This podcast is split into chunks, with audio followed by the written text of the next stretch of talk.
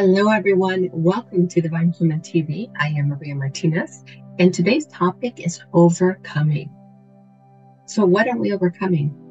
Anything that's in our way limitations, blocks, barriers, belief systems, whatever is in our way of living our greatest life, whatever is in our way of us having whatever we desire. We all have our vision of success our idea of success.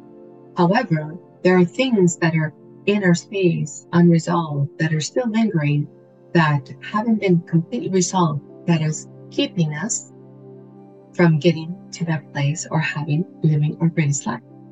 And some of those things are emotional, mental, energetic. For instance, fear of failure, fear of success, fear of not being enough, fear of rejection, fear of not having what it takes, fear of not being able to maintain success, fear of not um, fitting in, fear of not being smart enough, shame, doubt, insecurities, regrets, blame and fault, grief, sadness, all of these could take up space in your field and create density. Either you just feel tired, or you feel exhausted, or you're just in a bad mood, or your body starts having symptoms, um, different symptoms like tiredness and heaviness and exhaustion and burnout, or even physical, even more physical symptoms like pain. So, how do we overcome these emotions? First of all, is to identify or have an, uh, an understanding of what these feelings are. If we can be honest with ourselves, if we can be reveal and really connect to and know what is really there, then we're no longer running from it. We're no longer hiding from it. We're actually facing it all on, and we're really facing it with love and gratitude and compassion and loving kindness. So we're we're facing it on with our arms wide open to receive it for it. When we get into that space of vulnerability with ourselves, and we can be honest that I feel sadness, I feel grief, I feel angry, I feel anger toward myself, or self-loathing, or um, I feel shame about this situation, that situation. When we can be really honest with ourselves, then that's the first step in allowing all of the stuff to come to the surface. Because now we're willing. Now we're willing to let it go. Now we're willing to see change. Now we're willing to allow something different. And when we start allowing all these emotions, even just to move through our body, they begin to move through our body and release.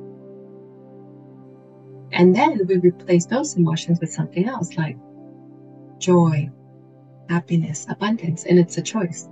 For so long, we chose to feel sad and we, we chose to hold on to that sadness or that resentment or that regret or that shame or those insecurities. And now we get to choose to feel gratitude. We get to choose joy. We get to choose happiness. And then after that, we move into the practice of that. So, for instance, joy, something that brings us joy. If we choose joy every day, then to hold that frequency vibration the practice, a good practice would be to have fun, to, you know, just to let loose, to be, to be silly, to have fun with your kids, with your pets, with your dog, to go for a hike, be out in nature, have fun, talk to strangers. Just, you know, this, this feeling of not caring of all the things that you care for in the past and just being really open to the light and allowing joy to fill your space and then continuously practicing that. That's one way of removing all of that. The other mental, the the belief systems connected to fear and not enough and unworthiness and deservingness, those are also decisions that we make. And they're decisions that we made based on past experiences or past knowledge, whether it was from our environment, from our parents, or from others around us, we learned fear of. We learned that it wasn't safe to do something. We learned that it wasn't safe to be successful or to have money or to have a great career or to be in an amazing relationship or in a relationship. We learn all these things from everyone else. So fear is about living in the past. And then we take that past and we project it into the future. So now we're afraid of the unknown because we're afraid we're going to get the same results. It's all in here.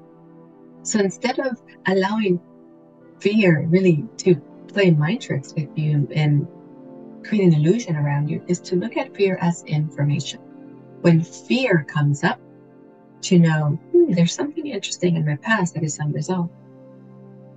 There's something that is still there, whether it's a situation, whether it's a relationship, whether it's how you saw yourself, the perception of yourself, the view of yourself, that is unresolved and fear is telling you, there it is.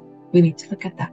So you start developing a different relationship with fear. You start to overcome the power that fear had on you. And now instead of fear creating in your reality, you're creating in your reality. So you're healing your heart by noticing the emotions and allowing those and choosing others. You're moving into a higher vibration. And then you're making better choices and you're choosing to relate differently to new situations or events in your life. If you choose to relate from power, from I'm not a victim, I am a powerful creator. And from that place, you become an observer. There is no judgment. There is no criticism. It's just information. You observe yourself in the world. You see yourself in the world. And you relate to others from that place of unattachment. So you're not attached to the outcome. You're not attached to the expectations. You're not attached to results. You're clear about what you desire and you have a clear vision, but you're not attached. So you're just being your best self and letting the universe bring everything else to you. It's a beautiful practice.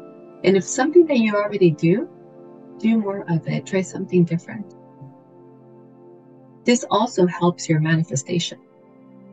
When we can get all of this stuff out of the way, the emotional, the mental, the energetic, we can, when we can get that clear and then into alignment, then we have the clarity and the focus to manifest our greatest vision of ourselves, our greatest life.